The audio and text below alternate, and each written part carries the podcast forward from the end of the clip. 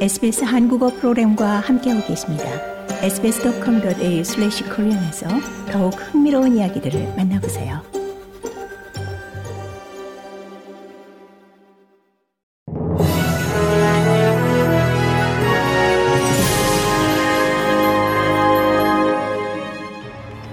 (2024년 2월 12일) 월요일 아침에 SBS 한국어 간추린 주요 뉴스입니다. 앤소니 알바니시 연방 총리와 피터 더튼 야당 당수 양쪽 모두 이 투자용 부동산에 대한 세제를 개혁하라는 압력을 받고 있습니다.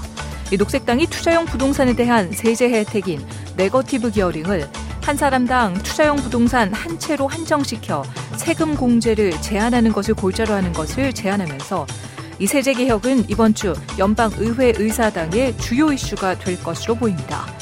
연방정부와 야당 둘 다 네거티브 기어링에 대한 개혁은 배제해왔습니다. 자유당 연립은 그 대신 물가 상승으로 납세자의 세율 등급이 올라가는 것을 해결하는 것에 대한 정책을 발전시키겠다고 밝혔습니다.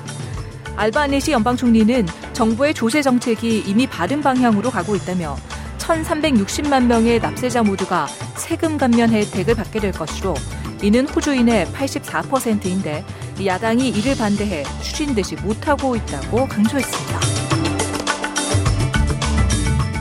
지난 7일 밤 캔버라 유흥가 보도 위에 누워 외설적인 말을 중얼거린 것이 촬영돼 공개된 바나비 조이스 전 연방 부총리가 해당 일에 대해 입을 열었습니다.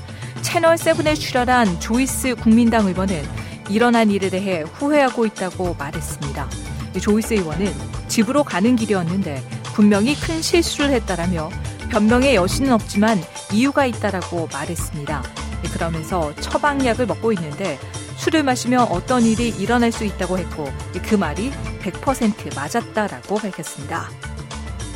앤소니 알바니시 연방 총리와 피터 더튼 야당 당수 모두 조이스 의원의 해명을 촉구한 바 있습니다.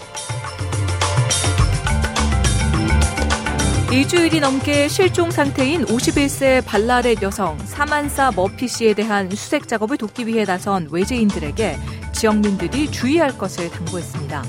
발라렛의 데스 허드슨 시장은 멜번에서 수색을 돕기 위해 오는 것은 마음이 따뜻한 일이지만 외지인들의 경우 지역을 잘 알지 못하기 때문에 우려가 되기도 한다라고 말했습니다. 경찰이 현장 수색의 규모를 줄인 가운데 여전히 10여 명의 자원봉사자들이 머피 씨에 대한 수색을 이어가고 있습니다. 해당 지역을 지역구로 하는 캐서린 킹 연방 기반시설부 장관은 아름다운 숲이지만 지형이 험난한 관계로 수색이 쉽지 않다라며 부디 좋은 소식이 들려오길 기대하고 있다라고 밝혔습니다.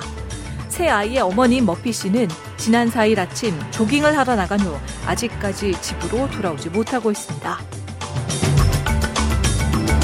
한국에서는 의과대학 정원 확대에 반발하는 의사들의 집단 행동 움직임이 본격화되고 있습니다. 비상대책위원회 체계에 들어간 대한의사협회가 연휴 뒤인 15일 걸기대회를 열기로 했고 집단 행동 동력의 큰 부분을 차지하는 전공의들도 오늘 집단 행동 여부를 결정할 예정입니다. 고국 정부는 2035년까지 만 명의 의사 인력을 확충하고자 당장 내년부터 의대 정원을 2,000명 더 늘리겠다고 발표한 바 있습니다. 당시 조규홍 보건복지부 장관은 필수 의료가 벼랑 끝 위기에 놓인 가운데 정부는 지금이 마지막 골든타임이라는 절박감으로 그간 시도하지 못했던 담대한 의료개혁을 추진하고 있다라고 밝혔습니다. 이상 이 시각 간출인 주요 뉴스였습니다. 뉴스의 라인입니